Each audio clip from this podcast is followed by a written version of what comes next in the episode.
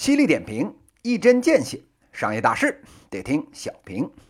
欢迎大家收听小平，我是小云老师。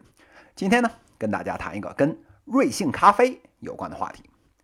自从上次啊，小云老师另一档节目《小云商业时评》讲了云集微店，好好的把人家夸了一次以后，小云在那边啊炸了窝了。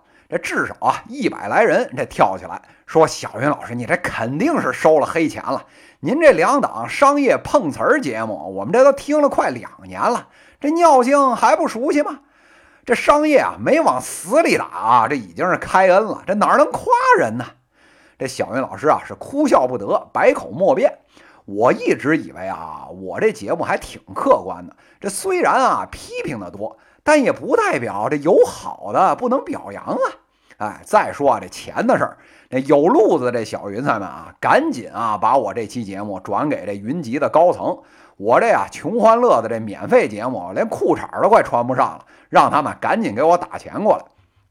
那既然看出来啊，大家不爱听夸人的，那咱们今天啊，继续回来怼。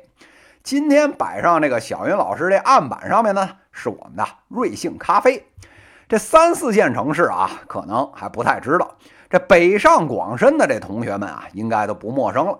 这逼格满满的这蓝白的鹿头啊，这个汤唯、张震啊，高深莫测那微笑，这早就啊充斥了各大写字楼。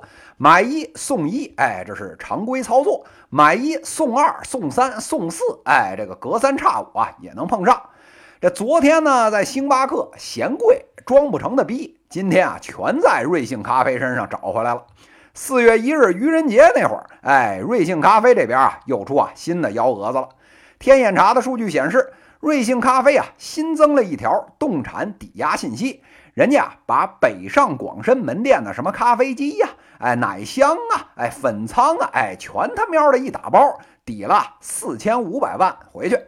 人家这负责人说了，您啊可别乱想啊，这是为了提高啊融资的使用效率，这可不是吗？这经济下行啊。这地主家都没有余粮了，那精打细算才能过好日子，不是吗？看了这个新闻啊，小云老师哈哈大笑，神他喵的提高融资效率啊！这动作怎么这么眼熟呢？哎，对喽，上一次这么玩，您猜是谁呀？哎，OFO 啊，人家戴维啊，把这个动产小黄车一打包，直接呢抵押给了马云爸爸，哎，获得了十七个多亿的这个借款。这钱是借了，那后续发生什么事儿，大家也都看见了。这投资人投资人退不出来，这押金押金，哎，退不出来。就算您到人总部一哭二睡三上吊，哎，人家也是一身滚刀肉。这要钱没有，要命一条，您怎么着吧？这回到瑞幸这边啊，遥想去年，人家啊在半年的时间里啊，已经融资了四个多亿美元，这估值呢也翻了一倍多，到了二十二亿美元，换成人民币啊，都都快奔着一百五十亿去了。虽然呢，跟什么阿里啊、腾讯呐这些都差着好几个数量级呢，但是啊，在咖啡这个细分领域，大家纷纷看好，这是能挑战星巴克的存在。这分众楼宇广告做的飞起，那再差也不差这四千五百万呢？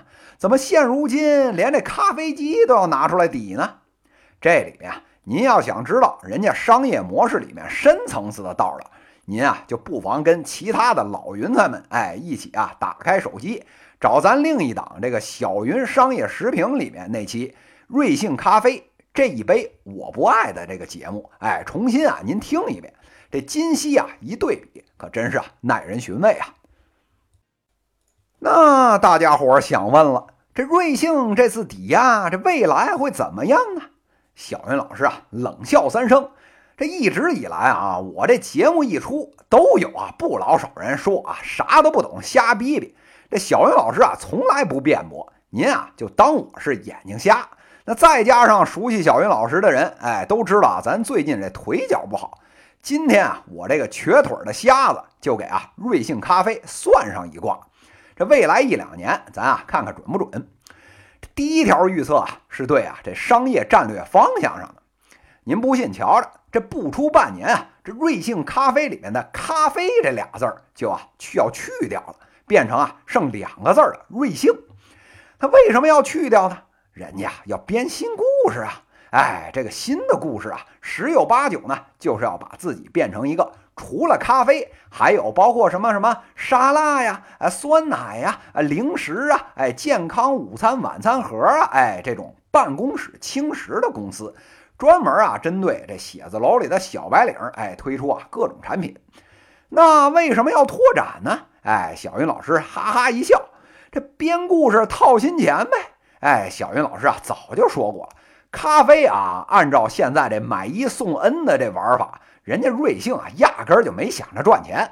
所有啊，什么分析什么瑞幸咖啡这口味是不是能吸引白领，什么阿拉比卡咖啡豆有多么高级之类的这些商业分析文章，您啊这擦屁股，哎，这都嫌硬。人家这算盘啊，是拿这个玩意儿呢，哎，做引流产品，先把这写字楼的刚需给带起来，品牌打起来。用咖啡啊这个高频业务作为一个引子，先把这消费者给勾住，然后啊再拿这个客单价还有利润都高的，哎，但是呢低频的这种办公室食品，哎，来把这体量还有盈利做起来。这高频带低频，羊毛出在狗身上的做法，哎，这要是啊深谙这个互联网打法的瑞幸没去做，小云老师啊就算是真瞎了。看完了战略的第一条预测。咱来看看更本质的第二条预测。那按照我们上面的说法，这瑞幸它能不能赢呢？这小云老师啊，哈哈大笑：“赢你个蛋的赢啊！这搞起来啊，就算我输。那为什么这么说呢？哎，咱得一分为二的看。那先看这第一条啊，在商业社会，大家说说什么呀？这是不重要的。那要看大家在做什么。”当年啊，这李嘉诚啊从大陆撤退卖房子卖地的时候，人家采访，人家回答的滴水不漏，绝对看好啊中国的经济。结果怎么样啊？老狐狸不赚最后一个铜板，看似啊是错过了高峰，实则呢是保护了家族的生意。这回到瑞幸来，哎，这也是一模一样的，喊着增加这个融资的效率，其实一看啊就是缺钱。这融了这么多，还缺这四千五百万吗？您啊，用屁股想就知道他这资金链有多紧，这是其一。再看第二条，那后续整个这个办公室青食一上，这对供应链可是个巨大的考验。这众所周知啊，食品的供应链啊，这是特别的难做，是个非常硬的硬功夫，全靠啊常年蹲马步。这牛逼的如这个超密集的七十一超市，哎，做这个都费了牛劲了。在中国啊，根本谈不上成功，这更何况瑞幸了。您在商业上面，除了这不计代价的布点、补贴、打广告，您这还有什么创新啊？怎么就换到您就行了呀？而且啊，这食品呢是易损品，对配送呢也有要求，客单价它也高，压钱啊压的比咖啡至少厉害十倍。那您现在啊，光个咖啡啊，这钱都绷得这么紧了，那再加上个食品，您确信能带得起来？这上下一琢磨呀，这后续这瑞幸啊，怕是还得靠故事会哎来买单呐。